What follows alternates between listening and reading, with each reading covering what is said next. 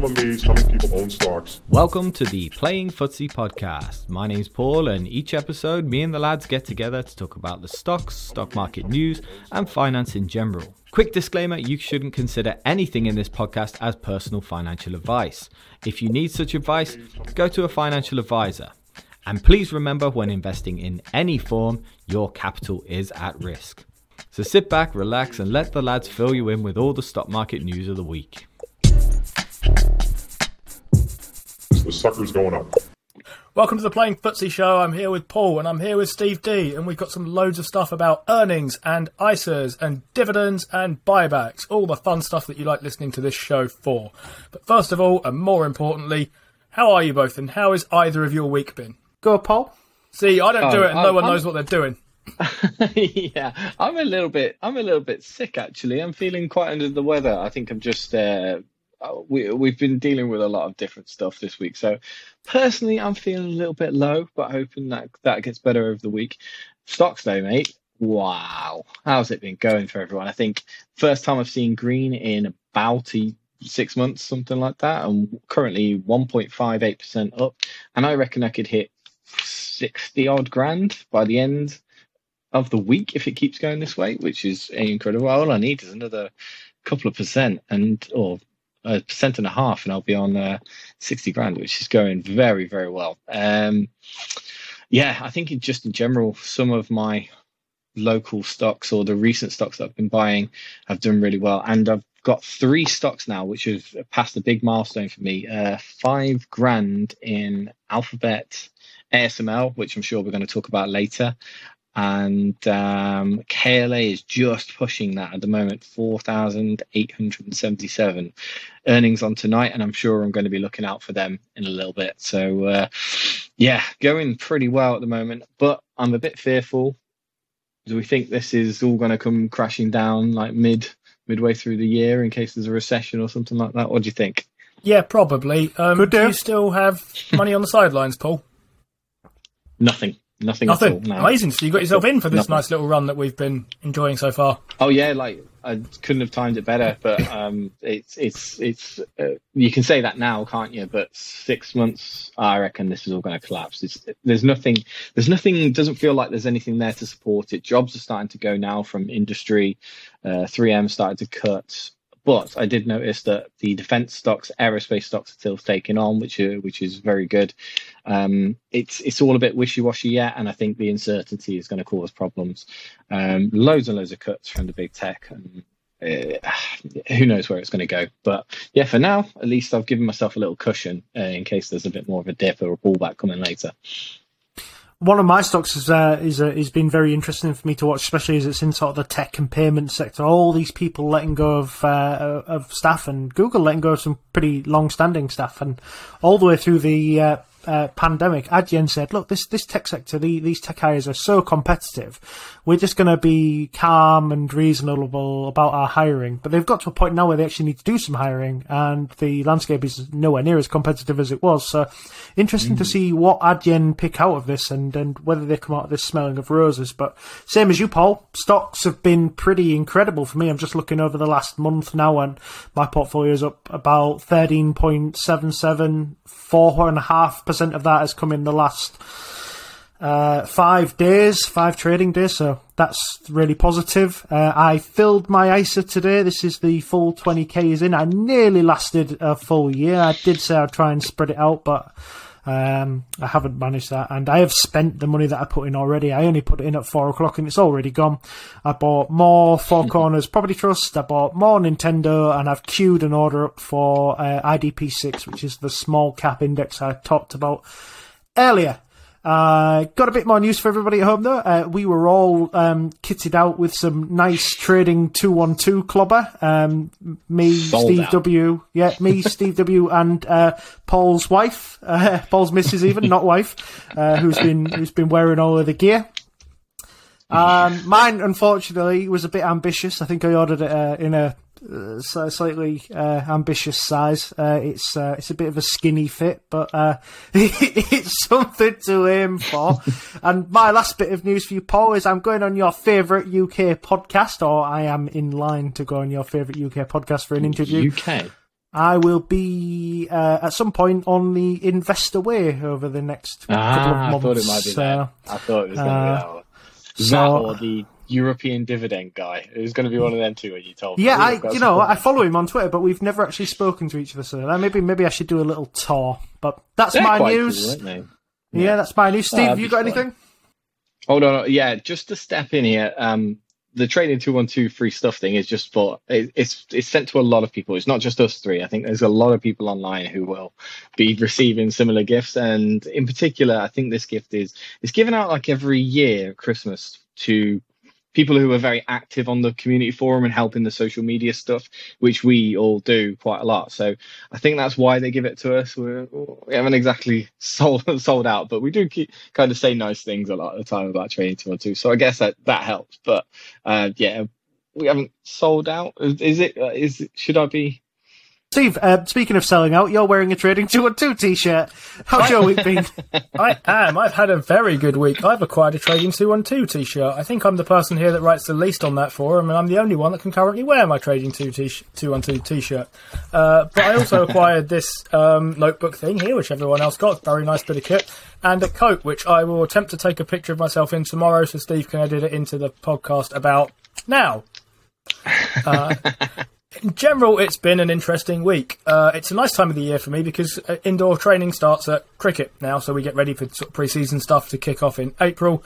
Except we realised that there was a double booking on our hall, and it was basically our fault. So indoor training became outdoor training in minus two degrees, and that's quite that's quite harsh outdoor cricket in that sort of uh, environment. There is a reason it's a summer sport that we don't play in the rain and the fog and the cold and stuff like that.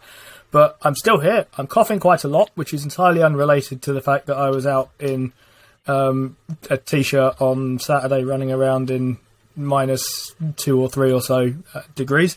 And like you, the stock market's been treating me quite nicely. Things have gone up reasonably well. I'm trying to get money into the into stuff at the moment, which is not always the easiest when things I've been looking at for sort of most of the month are now significantly higher than they were before. But then I can just look back at my ISA where I've filled things up and see some nice big numbers like minus 27 and think, oh, it's, it's not as bad as I perhaps thought it looks when I look at my more recent stuff that I've been buying.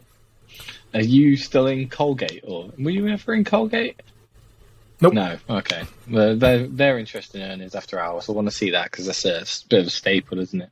Um, Ah, very yeah, very interesting week. Right. So this week we've got lots to talk about. Uh, earnings season, some of the biggest stocks that we've got on the list, and Steve's got a bit about ISAs, and oh, I mean, there's all sorts to talk about here, isn't there?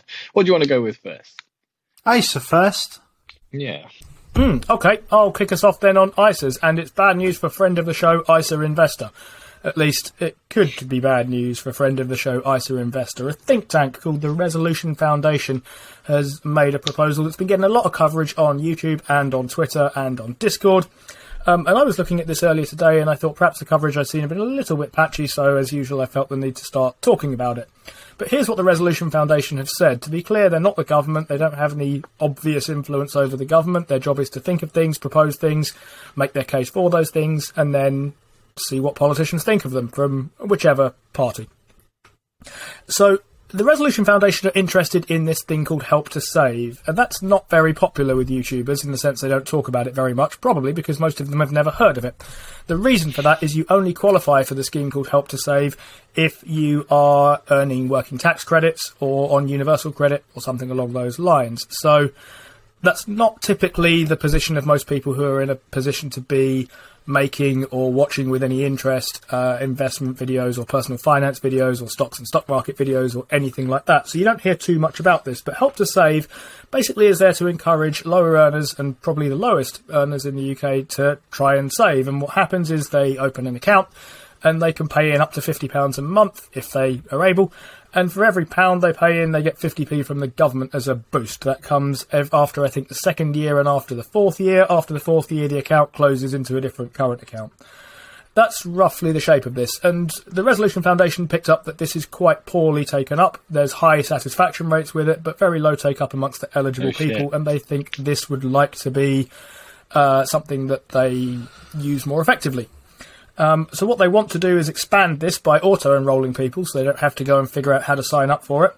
and double the monthly allowance to £100. That's expensive then, so it means more government money gets used for what we might loosely call bonuses uh, on this. And the way they plan to pay for that is by adjusting the tax free allowances on ISAs, or the way they propose that government should pay for that is by adjusting the tax free ISAs, uh, ISA allowance so rather than what we get at the moment, which is 20,000 allowance per year on deposits, they propose to make it, the number I'm hearing at is capped at 100,000 per annum. I don't know, uh, it's 100,000, sorry, in total forever, not per annum. Uh, I don't know whether that means your balance isn't allowed to go over that or whether that's the maximum deposit you're allowed. I assume it's deposits because those of us who have them in stocks and shares ISAs might be, if we put in 100,000, we might be over on the second day and under on the third day and back up again on the fourth day and so on. And that would be basically impossible to manage. But they estimate this would raise around a billion a year. Uh, why do they want to do this? Well, mostly because they say it's the rich that benefit from ISAs, and by that they mean the top 10% rich. So they think sort of £3 in every 10 that goes into an ISA uh, comes from the top 10%, and about 41% of the tax revenue that is quote unquote lost uh, by having things in protected wrappers like ISAs comes from that top 10% again. Why 100,000 as a maximum? I have absolutely no idea. I didn't read the report carefully enough to tell you that. Um, whether they think there's any idea that people might just leave the country and whether they think this would work in any interesting fashion, I don't know. But that's the shape of the proposal, and what I've been hearing quite a lot is a £100,000 uh, tax, uh, sorry, cap on ISAs, and not much about the kind of background of why. And I thought that was kind of interesting, so I thought I would mention it here. What do you think? Paul's making notes, so Steve, go first. Yeah, uh, well, I mean, the first thing I thought when I saw it was that it just seems like it's a lot of rubbish. Um, it, it's basically trying to push a scheme that uh, evidently nobody wants to use. Maybe it's been badly uh, publicised. We we could argue that, but taking and this is the other thing that really irritates you is that um, the Resolution Foundation says on their website that they're here to help lower income and middle income families, uh, so lower and middle class people, uh, to uh, to to get more out of the UK economy, and, and quite how sort of taking away one of the vehicles, the only vehicles we have really to uh, to make the, the middle and lower class uh, more wealthy in a sort of tax advantaged way is uh, is kind of tricky for me. And, and the money that you would save in, um, you, you know, that you would generate in, in capping ISAs and starting to tax people again is just more headache for the tax office to chase down these taxes and, and claim it. So it's not a net, it's not a net benefit in any way, shape or form. And the issue we've really got in Britain is that we've got a lot of people who have slipped onto the onto the sort of poverty line and your thoughts and thoughts and feelings on that probably depend on you know how you lean politically and whether you believe you know we should help people or shouldn't help people small state big state kind of thing. But that's not going to be helped by pumping more money into help to save. These people, no matter which way you look at it, don't have the money to put into these schemes. So widening the scheme to give them a better bonus doesn't help them. Uh, and there are a number of people out there who think there are various ways to solve this. One of the things Rutger Bregman thinks is to just give people money because when people have more money, they have less strain on their um, on their uh, mind because uh, as you'll know if anybody who's ever been in any kind of debt or anything like that the financial strain of thinking about it really takes away a lot of your brain power. Um, one of the ways you can ease that is by giving people more money. They have less stress on the brain. They make better decisions. Um, but it, it, it's it's that really, isn't it? I think that that's the problem I've got with it. It, it just feels like a crap idea uh, basically, uh, somebody in the Daily Mail said, "Why don't you guys come up with something really stupid and we'll pass it off as if the Tories are going to do it?" Which is how these headlines were worded. It fooled a lot of people into thinking that, and it still is fooling people Big into thinking picture that. of Jeremy yeah, Hunt, right? That's all I've seen. yeah, yeah, and it's fooling people into thinking that this is something Jeremy Hunt has done. He's been edged to do it, but he's been edged to do it by some dudes who are on the on the severe left uh, of uh, of our sort of political debate at the moment, and they've got almost no chance of getting this through. I don't think so. Go on, Paul. I'll pass the mic over. So uh, before he said I was taking notes, you've covered quite a bit of my first initial thoughts. This is the first time you, I've ever heard that uh, spoke. Uh, I, I've seen the headline. I just ignored it because it just kind of went until it happens. I don't care. I don't care about political. I wrote down net benefit. Obviously, was the thing that you were saying there uh, about how it's probably going to cost a lot more to track down these taxes ra- rather than what we get. But I also had like just 20k of tax benefit per person in the UK really benefit the world taking that off the middle class rather because you're saying it's the top 10% the top 10% they can it is capped right? So they can it's one of the few tax benefits that they actually have capped you know that they can they can say okay that person has you know that household has 40k in benefit uh, tax free benefit.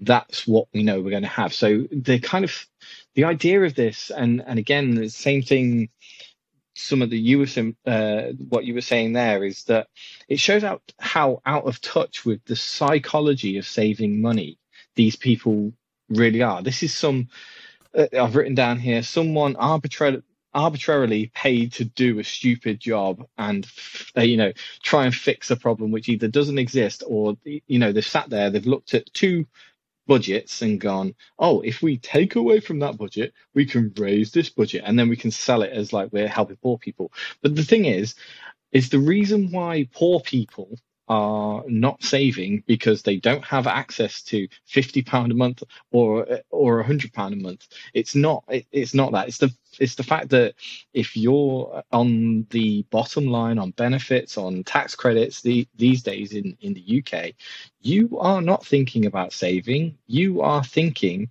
about putting food in your children's mouth. There's people on, uh, you know, they're talking about these food banks and things like that. I don't see much of it uh, personally, but they, they're saying more and more people are going to food banks. So people are not going to have fifty pound a month. So that means raising the threshold for it isn't going to change it. And what it is, is some person who is quite finance financially astute and quite good uh, with their benefits and they say, okay, the reason why people aren't saving is because £50 a month isn't going to get them out of poverty. And no, it's unlikely to get them out of poverty. The compounding there isn't isn't there. But it's also 100 isn't either. So there's something wrong there that they think that people aren't taking it up because the cap isn't big enough. It's absolutely stupid and something's wrong there.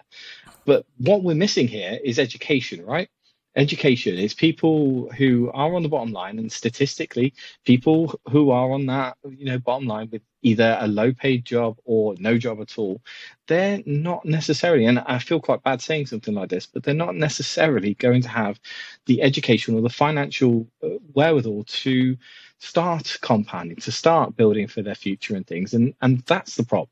That's that's where it should be uh, coming in. We should be having education in this rather than taking taking from the middle class to pay for the poor, and you know creating more of a, uh, a middle class squeeze. Uh, it, it, just doesn't work. It's stupid. You're right. That, sorry. I think you're right in when you say it's stupid. It's it's not that these people don't have the incentive to save money. It's that they just don't have the ability. So from that yeah. point off, the, the the the plan is really really flawed. But the other thing is that the saying that I, I don't, I haven't seen any data. There isn't an awful lot of data in that report that actually supports the claim that these millionaires are, uh, you know, these big millionaires in Britain, which they think are taking us for a ride, are actually using an ISA. And the reason for it is if you've got five hundred million pound in the bank, you ain't shoveling twenty grand a year into an ISA. Exactly. It's absolutely exactly. no point. Like You could fart twenty grand on a car uh, with exactly. that kind of money. So that, that there's no incentive that that is happening. Look, if you want to raise tax to pay for help to save, then go after non-dom status. It'll raise a hell of a lot more money, and it's a, probably a lot more politically. Uh, I think it's a lot more politically palatable tax to to apply on people. But the thing is about ISAs is that, and it's worth it, is that this has already been taxed. It's pre-taxed uh, as part of your income or whatever before it goes into an ISA. And when it comes out again, you're not taxed on it, but you're going to be taxed on the spending of it. So it is a really a double taxed account. You can't then keep mm-hmm piling pressure on people, you're just going to end up with a squeezed middle and the, the you know the and a, and a poorer working class that just doesn't work. What we need to do is cut down wealth inequality in the UK. I think that's pretty much a universal policy. The rich have got too rich and the poor have got too poor. We need to we need to narrow that gap a little bit. But this isn't going to do it. This is going to make Socialist. it socialist. Ah. No, it. Uh, no, I totally agree. Um, I think it, ultimately, though, I think this is something that's that.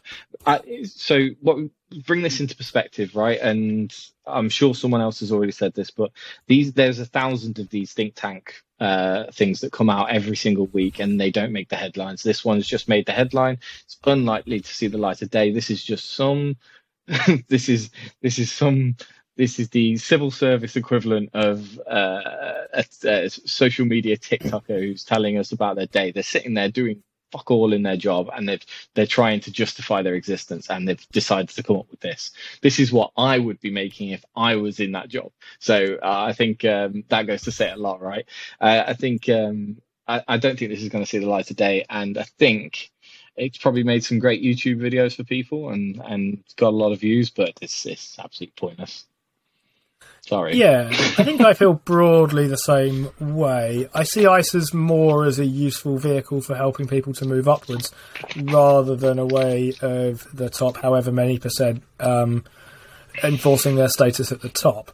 I'm very wary about being instructed to check my privilege again on this, um, and I'm mm. very conscious about how it kind of looks me handing down, uh, as I mentioned, right, the people who are use help to save schemes or are eligible for help to save schemes are almost certainly not watching this video um, and I'm not about to try and hand down advice to them or anything like that. But I am so I, am in favour of anything that helps that help to save scheme. I quite like the sound of it mm. for hmm. what it's worth. I am doubtful that trying to get it out of ISAs is the way to go, especially if, as the Res- Resolution Foundation say, they want to try and redistribute it from the top uh, to the lower end of the income scale. I think what will happen is you'll move it out in the middle, and I think that for two reasons. One mm-hmm. that we've talked about a little bit, which is that I doubt very much that ISAs are the vehicle that um, people with 500 million are using to hide themselves from tax. Although it's possible there's significant amounts in there, I haven't done any research into that, so I'll take their word for it.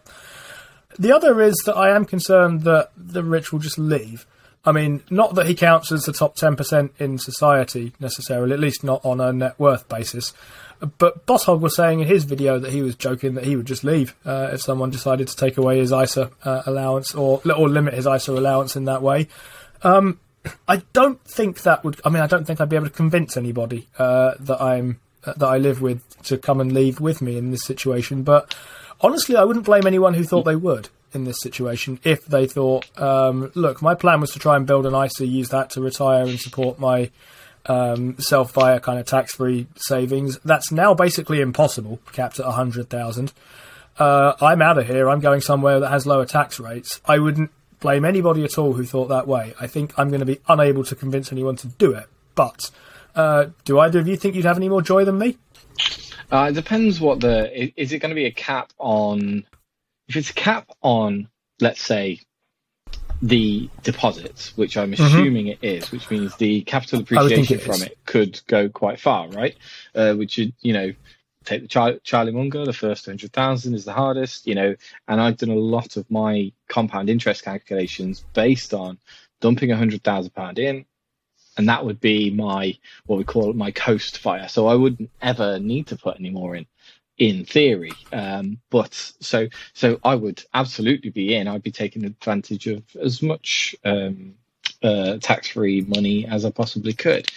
But it, it, certainly makes life a little bit harder, and I'm and it makes more money if I can contribute more over over a longer period of time. So uh, maybe maybe if they did, I mean, Steve D would fill it straight away. You know, if um, they had a hundred percent, a hundred grand cap with uh, no yearly limit. You just you just bung in hundred grand and never think about it ever again, wouldn't you? Uh, well, I don't have that much liquid cash hanging around. I think you think you, you think you've mistaken me with Scrooge McDuck.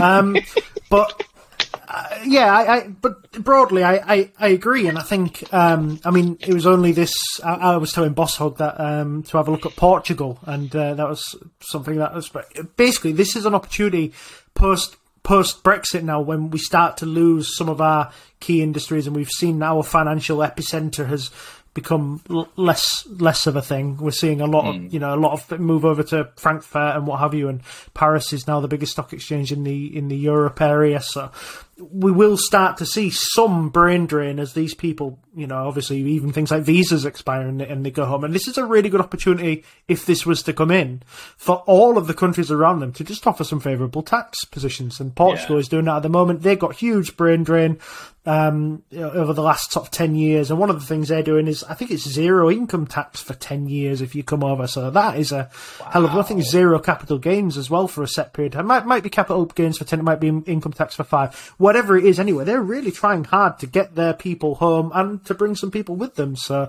hmm. it's a it's a bad policy for for broader UK. Even if you think there's a net benefit in helping help to save, the actual wider picture is not so good. Yeah, very interesting. So let's move on to um, our next topic, which I believe is earnings, isn't it? We've got some interesting earnings going on this week. Um, it probably isn't any of the top ones. We are definitely not going to talk about Tesla. Well, I might talk about Tesla uh, very slightly during one of mine, but um, this week, what, what do we want to talk about? We got ASML on the cards. I think I've got Microsoft and Blackstone kind of ready. I've done a couple of notes on it. And uh, Steve W, what what have you got this week? I haven't got an earnings report, but I was looking at Chevron's recent dividend hike. Oh yeah, let's take let's hear it. Okay, uh, Chevron it is. So not an earnings report because Chevron has reported earnings this week, but it hasn't actually reported earnings yet. By which I mean it's the 26th of January, and I think they report tomorrow After morning. the bell. Mm, Oh, after the bell. Yeah. Okay, cool. Um, it's after the bell. yeah. But in advance of Which that, they have announced. Uh, yeah, it is as well. Um, they've announced uh, an increase in their dividend and a massive buyback thing. Uh, that was overnight, kind of Wednesday night UK time. So they uh, said they're going to buy back from April. Uh, with no specified timeline for finishing this 75 billion of their own stock. At the time they announced this, they had a market cap of I think around 350 billion, so about 20% of their outstanding stock at that stage, and uh, they were hiking their dividend as well by around 6% per share. Uh, so, a few things to think about here. That took them to, or it took them to, before today's movements, uh, stock is obviously up a bit, about a 3.2% dividend yield. So, it's not where it was during the kind of COVID times where people were saying, and I think correctly, either that dividend is getting cut or this is a once in a lifetime opportunity uh, in Chevron. And I think most people were leaning towards cut, and they would have been wrong, uh, I think, in that situation. But Chevron's an interesting kind of operation. I was looking at it a bit today, so I was trying to work out whether I'm I'm interested in this and what I think of buying back that much stock at that price. Do you have a reaction at all? I think I think their price is too inflated at the moment, and I think Mm-hmm. uh, it's an ill-timed buyback. But I couldn't tell you uh, the details why. But that's the first thought that goes through my head. Uh, my my initial thought was that this is kind of gross. Uh, it's a hell of a lot of money to be spending on a on, on a buyback uh, of this kind of sorts, and, and kind of like you're thinking to yourself, surely you, you must have something better to do with this kind of money. I would I would have liked to have seen Chevron. I don't mind them doing a buyback per se, but to buy back twenty percent of your stock in a what seems like it's probably going to be a year. It just seems kind of gross to me. Um, but then I suppose it's no different to a, a special dividend. It, this must be the biggest buyback ever uh, ever announced. I don't think I've ever seen anything of this kind of this kind of scale. And yet I didn't realize Chevron was as big as it was because when I saw the buyback was 75 billion, I thought they must be nearly taking themselves private. But like you say, it's um, 20 percent of the company, whilst still a lot. Um, You know, it's kind of incredible. I, I just makes you think like even in the face of some pretty poor oil prices, there's going to be a hell of a lot of buying pressure from inside of Chevron this year. So it's I hate to say it, but it's almost like you can't lose. I Che- che- go on, Chevron wise, are they are they putting much capex into renewable and stuff like that? Because that's the thing that's taking the capex. You know, it's taking the earnings and the cash flow from Shell and BP in total. You know, they're they're all trying to do this renewable thing, but I I think Chevron, while it's um. Uh, what's the other one? Exxon as well. Uh, they're two American oil companies, rah, and they don't seem to want. They've basically put a middle finger up still to um, renewable energy. So I don't think they are putting the capex in, and they're just reaping the re- rewards. It might be a very good long-term sort of play. I mean, very very long-term. It means that they're eventually just going to fall apart, aren't they? But uh, uh, short to medium term, it's very strong. It's going to do a lot for the share price, right?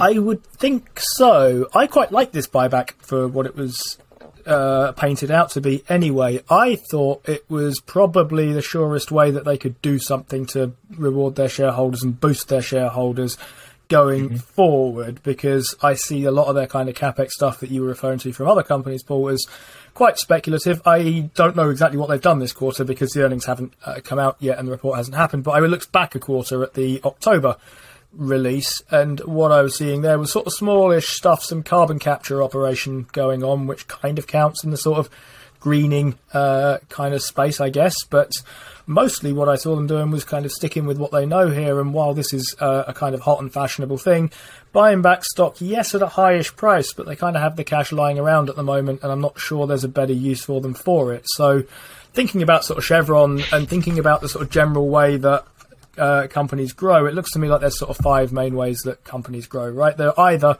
revenue goes up, margins get bigger, you buy back stock, you pay a bigger dividend, or your uh, some multiple price earnings, multiple price sales, multiple whatever it is goes up.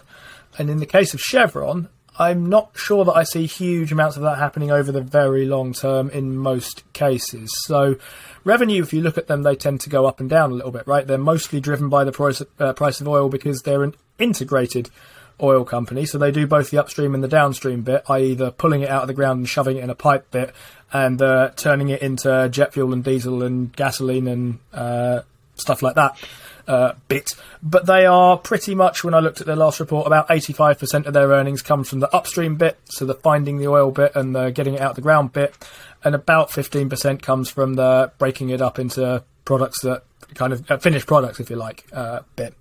So that means what they want is higher prices for oil. I'm not sure. I th- I'm not quite sure where I see those going at the moment. It feels like recently they've had a big run on these kind of um, things, and I guess that will have given them a load of extra cash. Buying back stock there looks to me like, and they have pushed a dividend up as well. In fairness to them, it looks to me like buying back stock and pushing up the dividend is going to be the way that this company adds value for its shareholders rather than steady revenue growth or margin expansion. Uh, they're trading at a price earnings ratio of 10 ish when I looked earlier today, although obviously that stock is up because I looked before the open. Um, I sort of think that's probably the most intelligent thing they can do for them uh, for the time being.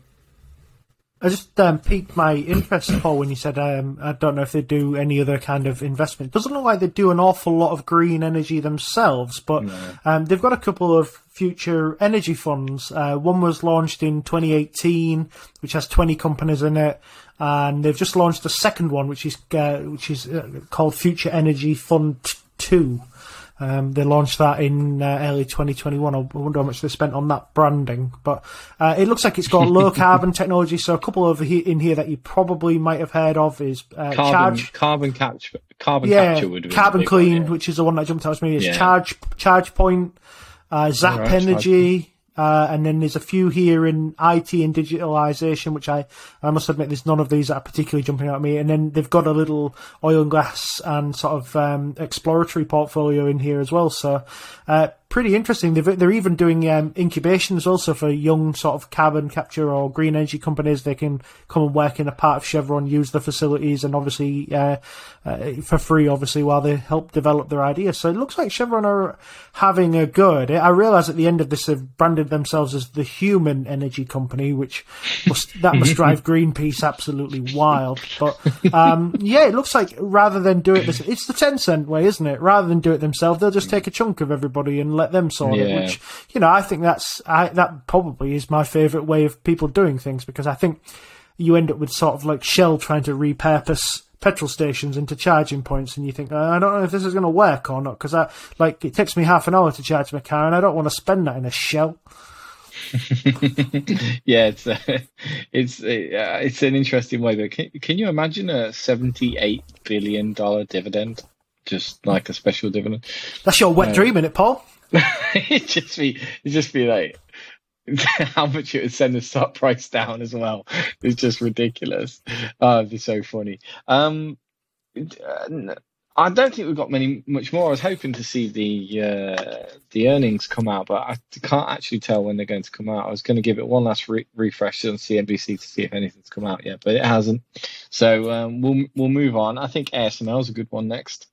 Yeah, so uh, I've got the figures. Uh, I haven't actually listened to the earnings call yet, although I have uh, scanned the transcripts. I've got one point on that, but I'll go through the figures and then I'll pass over to um, Paul. So this is um, this is fourth quarter and I think uh, full year as well. So Um, Q4 net sales was 6.4 billion euros with a gross margin of 51.5%, leading to net income of 1.8 billion euros. Uh, quarterly net bookings uh, in Q4 was 6.3 billion euros, of which 3.4 billion is the newer model. Um, 2022 net sales of 21.2 billion, gross margin of 50.5%, net income of 5.6 billion. So lots of that getting to the bottom line. ASML give guidance. They thought net sales were going to grow about 25% compared to 2022. So still strong. Big story. Um, yeah, expects Q1 2023 net sales between 6.1 billion and 6.5 billion. They think gross margin will be between 49 and 50.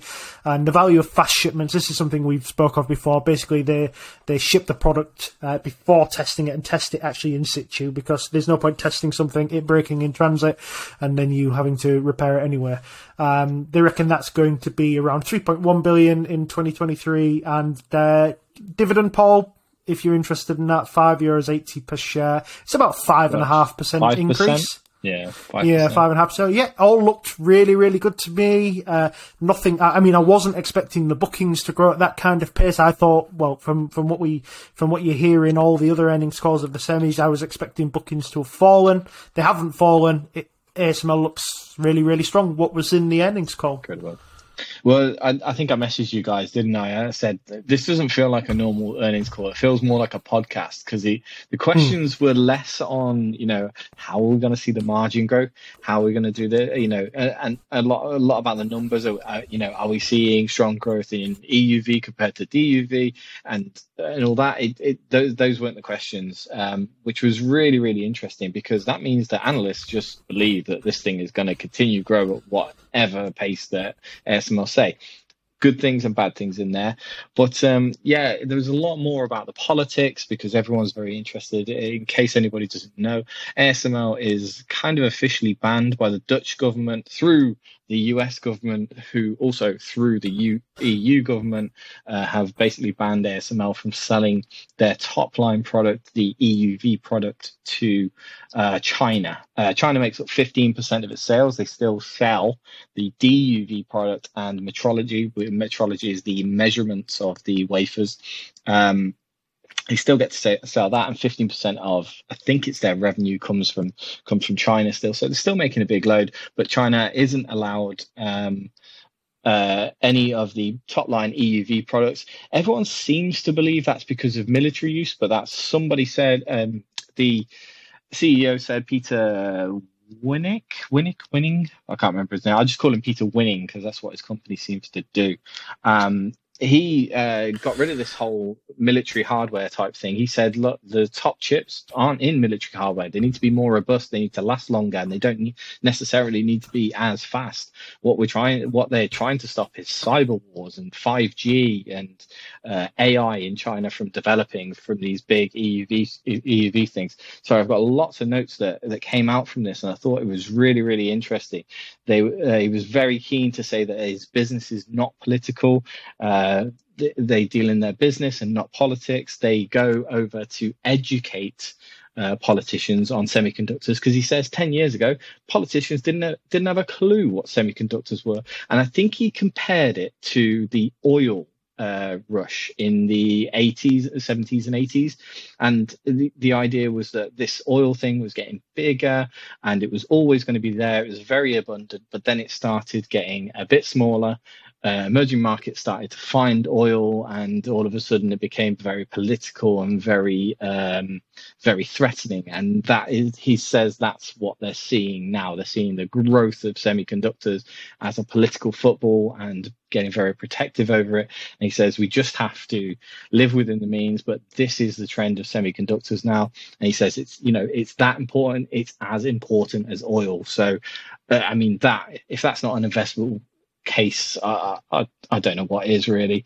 Um, I've got down here expects 25% increase in sales by the second half. So he sees demand increasing. And this is from um, information they're getting basically on new customers. They've got new customers coming in and customers doubling up on orders because they want to get in the queue. So the queue is that long. They're they're buying again to get at the back of the queue again.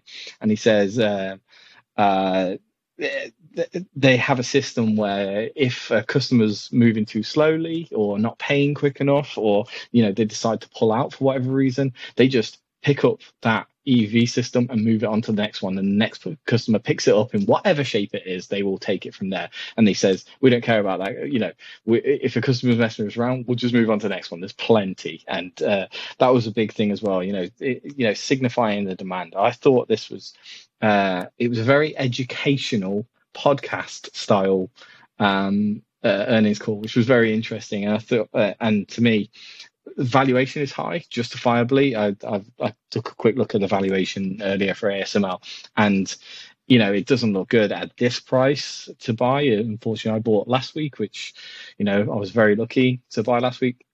This high, you not got that margin of safety on it, but it's still it's an it's an oil company. That's the way I see it now. It's, it looks like an oil company, and that's what oil companies did through the uh, through the seventies and eighties, mate. The, one of the phrases that I have pulled out that uh, from the transcript I read was when Ink was asked, um, "Is he worried about the expectation, uh, the the recession having a major impact on the um, on their bookings, so their future yeah. future orders or future deliveries?"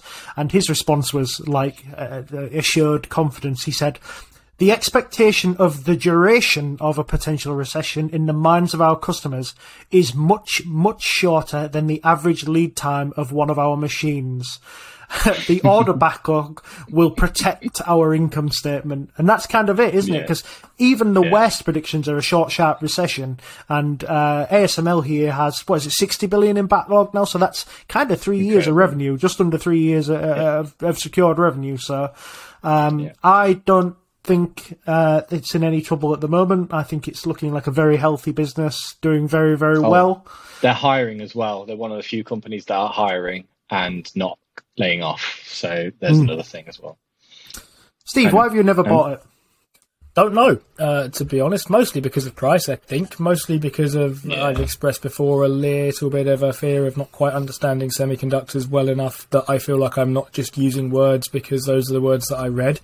But I just had a quick look, and it looks like it kind of meets pretty much everything I'd look for in a growth stock. Um, and I don't really like that term. I don't think stocks kind of intrinsically have are born into the growth family or the value family True or anything else. True um, value investor. But it has pretty much all the things I described when I was talking about uh, Chevron and ways that your company can grow, right? It's got, as you pointed out, aiming at 25% growth or coming through.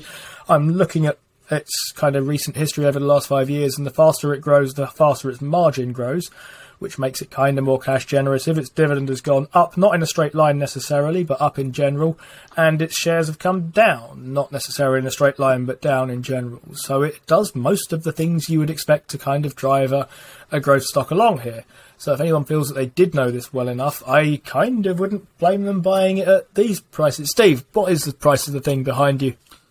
Uh, I think when it flicks over to it, I think it's about 600 euros at the moment. But. Paul, you buy the dollar, that'll be about $700, will it? Uh, it's 684, just checking very quickly. 684 as of close today. So, mm-hmm. uh, yeah, it's getting close, pushing it.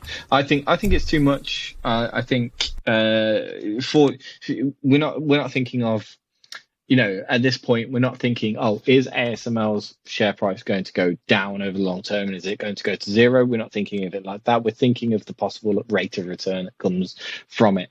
And for me personally, I think uh, very long term, I think I think of the dividend growth here. You know, I think of the, they're going to continue to pay back to shareholders in, in this sense. And, and uh, I didn't actually check for a share buyback program. I don't I don't even look for those things in ASML at all. I just want to know about their backlog. I want to know about their um, what the you know a little bit about the politics, but not too much because they clearly uh, you know can make money without without needing China.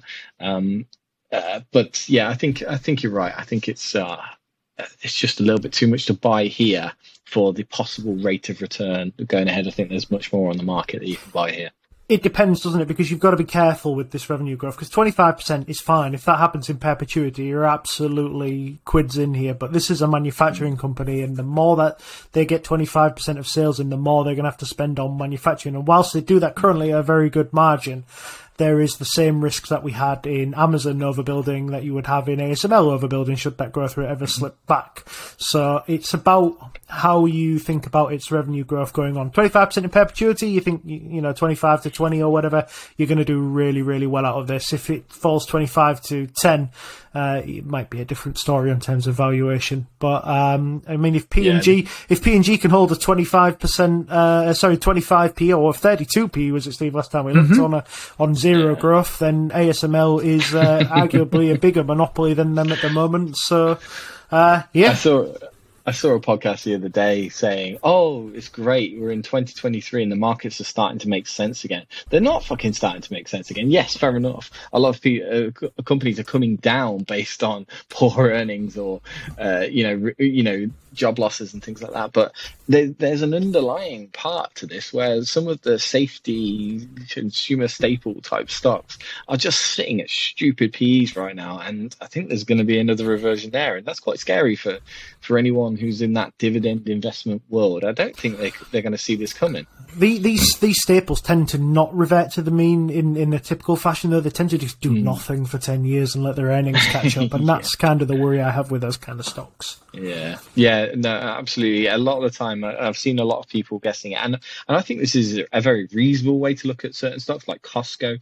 Um, buying below five year average PE seems to be because historically they sit at a certain PE. I'm not saying it's the only only thing you should look at. I'm just saying that uh, good times to buy for good margins of safety, as it were. Um, uh, that's a very I use that term very loosely in this situation, but a lot of people say five year five below five year average PE seems to be a reasonable place to buy some of these stocks, which might not necessarily be a bad bad um, bad situation. Uh, right, moving on. Sorry, I'm just going to refresh the screen to see if Chevron's come out yet. Anything come out? No, it's just Nasdaq up because Tesla's up. That's basically the headlines right now. But we've got Microsoft earnings.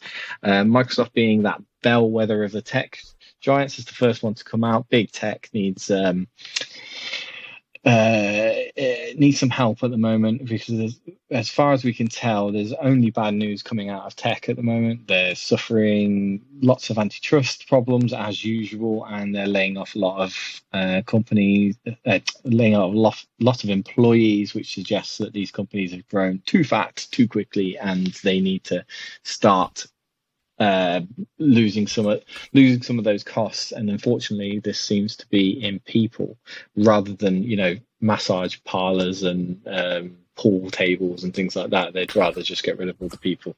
Um, I've got I've actually got a little piece on that to, towards the end to to think how that might go and how that might be benefit beneficial for their share price. But uh, Microsoft earnings came in at 232 per share versus 229 per share. So uh, beat on earnings and uh, 52.75 billion uh, ex, uh, given. It's, and it was expected 52.94, so it missed very slightly on revenue. I think you're going to see that as a trend.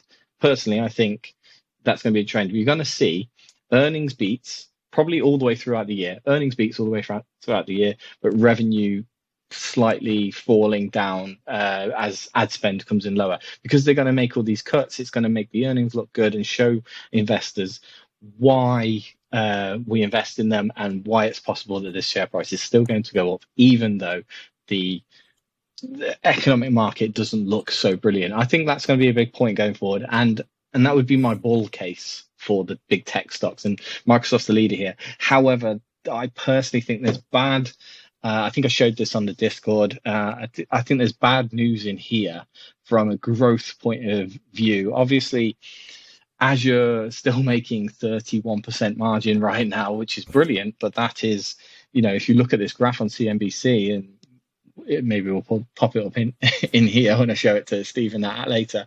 But it goes from, you know, 50% growth in fiscal year 21, quarter three fiscal fiscal year 21 and it's now sitting at 31% growth so that has gradually decreased over the over the course of the year but every single other section of microsoft right now you know dynamics and cloud office 365 uh, computers uh, oem products xbox has all decreased in uh, margin. You know, with you know Xbox at the bottom there going from uh, three percent margin, uh, minus three percent margin to minus twelve percent margin right now. So every single section of growth is is uh, is slowing. Basically, it's not.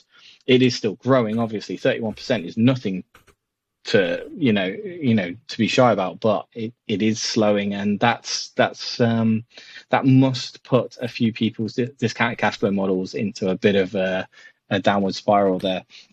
On the call we had uh i think the main reason why uh, microsoft lost so much in the post market post their earnings is because their outlook just didn't look very good at all. Poor guidance, I've got written down here, expecting growth to fall in Azure by another 5%.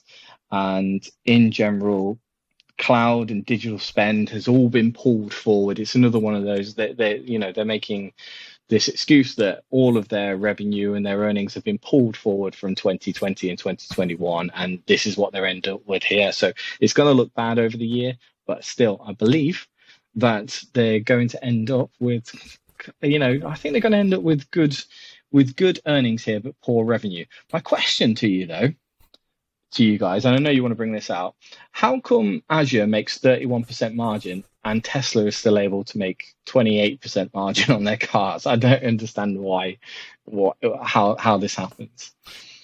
Well, Tesla's margin is slipping, which was the worrying thing. Uh, Tesla's earnings were interesting me because they were a, they were a total miss on revenue and a gain on uh, a beat on regulatory credits. So it's a, now a, a regulatory credit company, uh, not a car company. but um, Microsoft. Microsoft for me was was an interesting earnings because I think they're a victim of growth pulled forward, which is something we were talking about probably this time last year that we thought some companies were going to be suffering from growth pulled forward, especially from working from home. They got a big boon out of that, uh, and now that's not going uh, that's not going so well. Um, Azure, um, the the section on that was quite interesting. That they said um, that uh, they'd seen a lot of tech spend in cloud. They'd seen that in the in the six months, but in December it was a lot more sort of measured. Uh, there was um, definitely people trying to sort of moderate their spend in the cloud, which is why Azure saw that little tail off uh, uh, in December. Still growing at a rapid pace. Still a big part of Microsoft business, but it's uh, it's definitely not growing as fast as it was. They actually took the impairment charge looking through their um, through their um, earnings. Now they took the 1.2 billion charge for impairment for letting go of 10,000 employees in this as well. So to still be earnings yeah. after taking this impairment charge now is is kind of uh, is kind of pretty good. So. Um, I thought Tesla did fine as Tesla. I thought Microsoft did fine. Sorry, I um, thought they were kind of sandbagging their guidance. I think they're trying to sort of like show you that they, that it you know we're going to do a lot worse than they actually are. Um, I was quite impressed with the way the sort of Nadella is one of those people I'm perpetually impressed with uh, as a CEO. He seems really sort of cool, calm, and collected. He always seems to have a good grasp of the market. And what he's projecting is essentially Microsoft to have a steady year, um, possibly mm-hmm. returning to growth next year. You would assume. Steve, did you listen to it?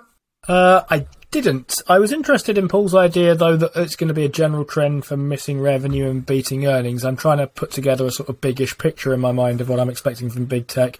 And I think that's another interesting part of it. So, what we've been seeing is quite a lot of layoffs, basically, as people try to get their costs under control, and their big cost is uh, salaries and wages. And uh, I would also say stock based comp, but I'm not sure that's necessarily the reason they're letting people go. This fits together into a picture of growth pulled forward, doesn't it? So a year ago, they needed a load of people to service demand, and now there's not so much demand for uh, their services, products, and so on that they need fewer people. So you better get rid of those people rather than keep paying them all the time.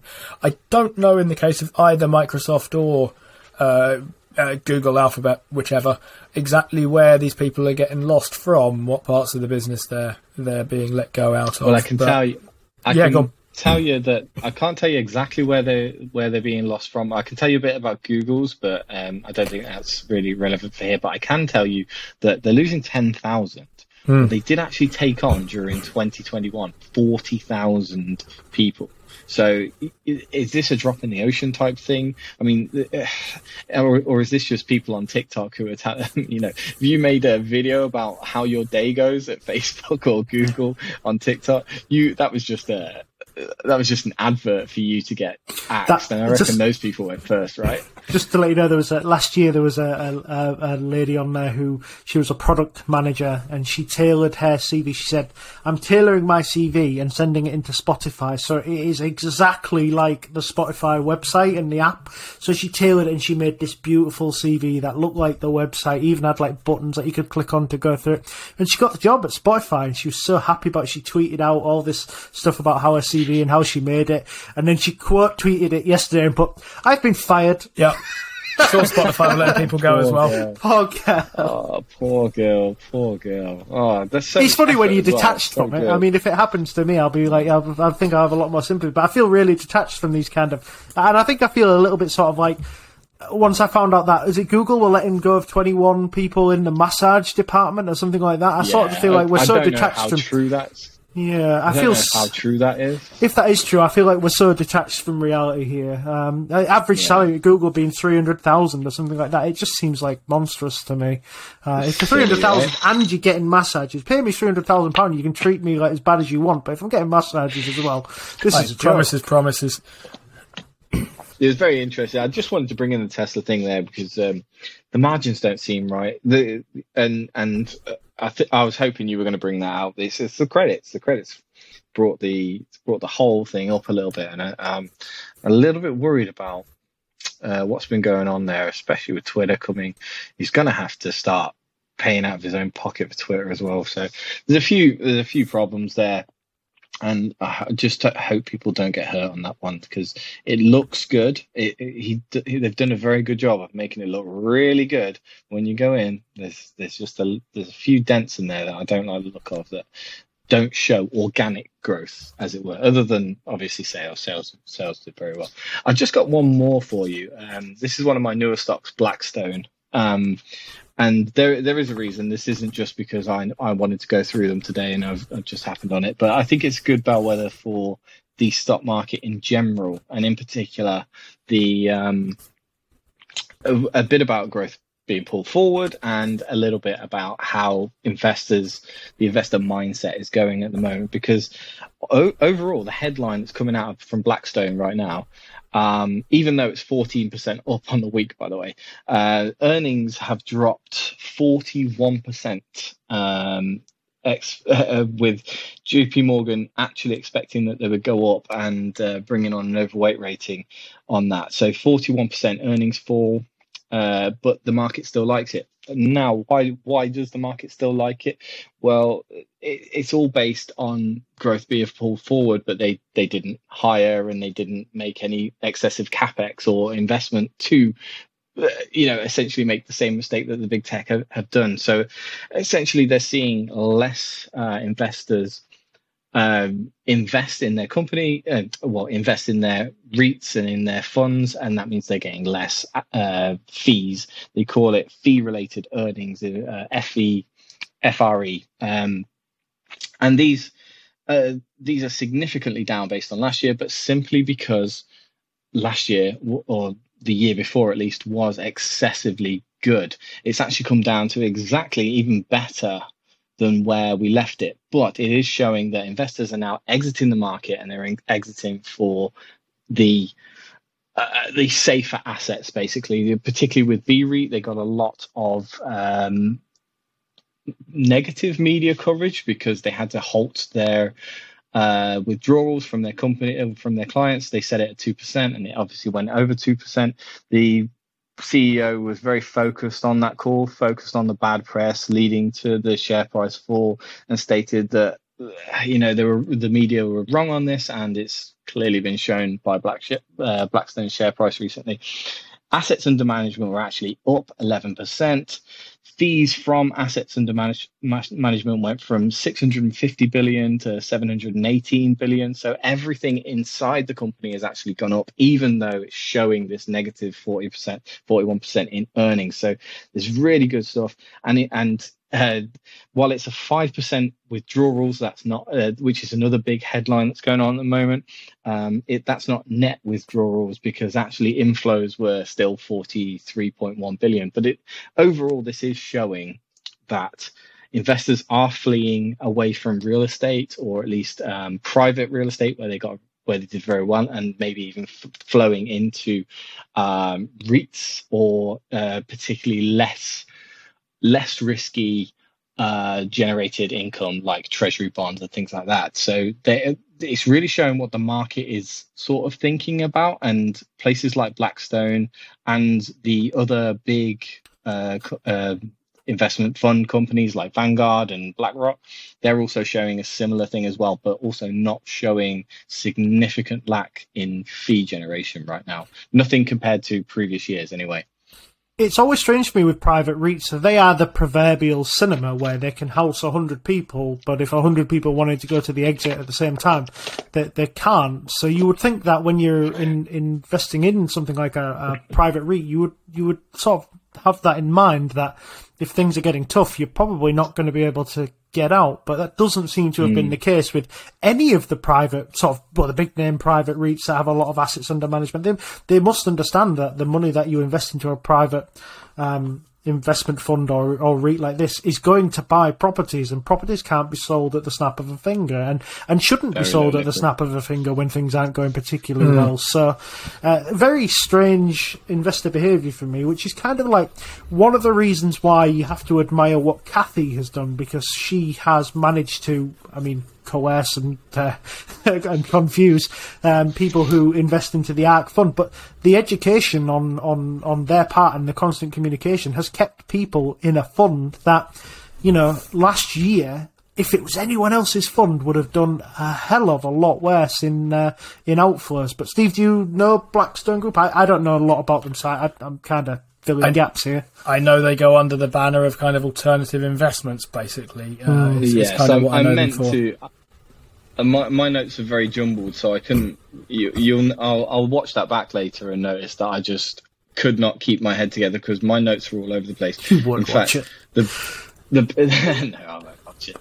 The, yeah, the I've got halfway down my page the introduction introduction to Blackstone, which says it's no alternative asset management company dealing uh, in different segments like credit hedge funds, real estate, and private equity. And actually, I had the uh, 10K up in front of me, and it said, or a 10Q even, uh, up in front of me, and, and it said that a lot of their um, earnings were uh, f- fell from the hedge fund um, fee related earnings. So that will be probably because during a hedge in a hedge fund, you will have to pay your fee based on a performance rather than just a set fee. So maybe the performance wasn't very good in 2021 for the for the hedge funds, and that that means they didn't get as many fees for that.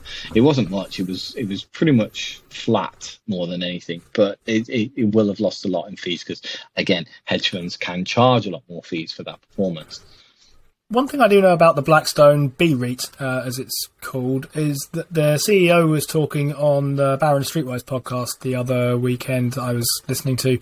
And one of the things he said is that where REITs have been struggling quite a bit because they're basically income animals and higher interest rates, it puts pressure on the returns that they offer. Blackstone's been doing pretty well because I think they are 90 or 95% hedged against higher interest rates. So they they should be set to hold mm. up fairly well as rates go up, where where ordinary REITs tend to struggle a bit more, which makes me sort of surprised at the idea everyone's trying to squeeze out of a narrow cinema door here. That that would seem to me to be part of the attraction. Fund fund investors don't think like that, do they? They set and forget. They, are they're, they're not looking into they're not looking into the fund. They're not they're not going, hey, you know, we're we're alternatively hedged. It's it's simply, oh, I can get a better deal here. I'm going to go here instead, and and that is basically it. But the two things that drew me to Blackstone in particular, just to leave you with, um, Uh, actually, I, I- you know what? One bad thing, one good thing. One bad thing was the one percent dividend raise, and that is quite small for them, and it's quite small for a dividend raise in in general. Shows that they might have a bit of a tentative view on the next year. But the other thing which shows they might have a tentative view and which is a pretty good thing is that they're uh, dry powder and, and we had a good discussion about this on the discord with isa investor as to what dry powder actually meant. But their dry powder went from 181 billion to 186 billion.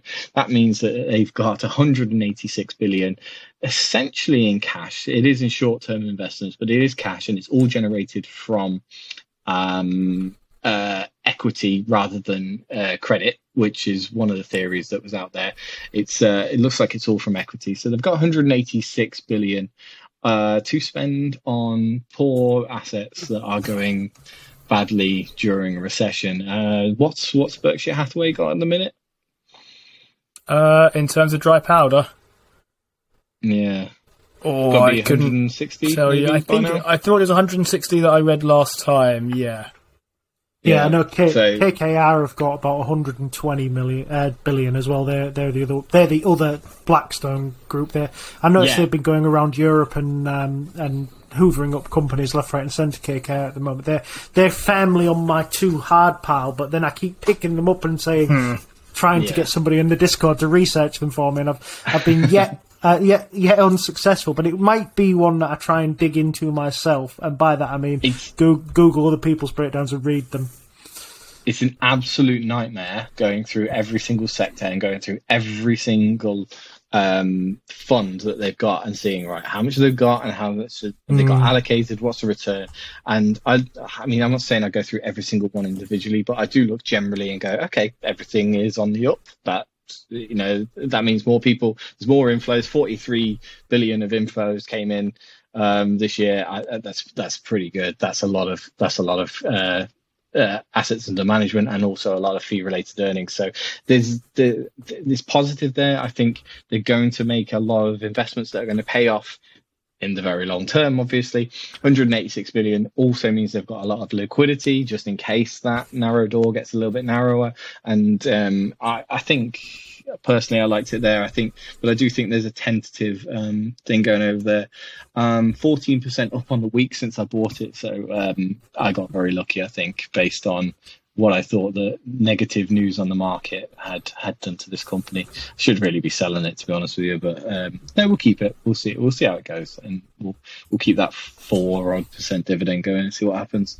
But yeah, I, what do you think about that for the for the market? Um, obviously, with treasury yields now kind of a little bit flat, do you think people are going to move over? Have you personally seen this, in, particularly in the Discord? Have you seen people moving from stocks to other investments?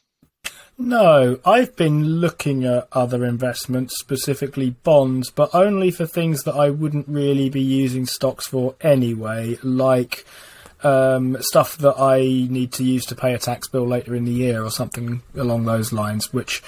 Uh, You going treasuries and gilts or corporate? it depends a bit on what looks like it will expire at the right time. So I've only got a few months, so it might be short-term treasuries, to be honest. But Yeah. um, I I haven't yet been drawn to going the other way. I am looking at the only bond investing site that I, I normally look at, which is WiseAlpha. They are getting more and more stuff in there, and they're getting some sort of decent, what I would consider to be decent quality stuff. So there's Apple bonds that you can buy. The return on them isn't huge.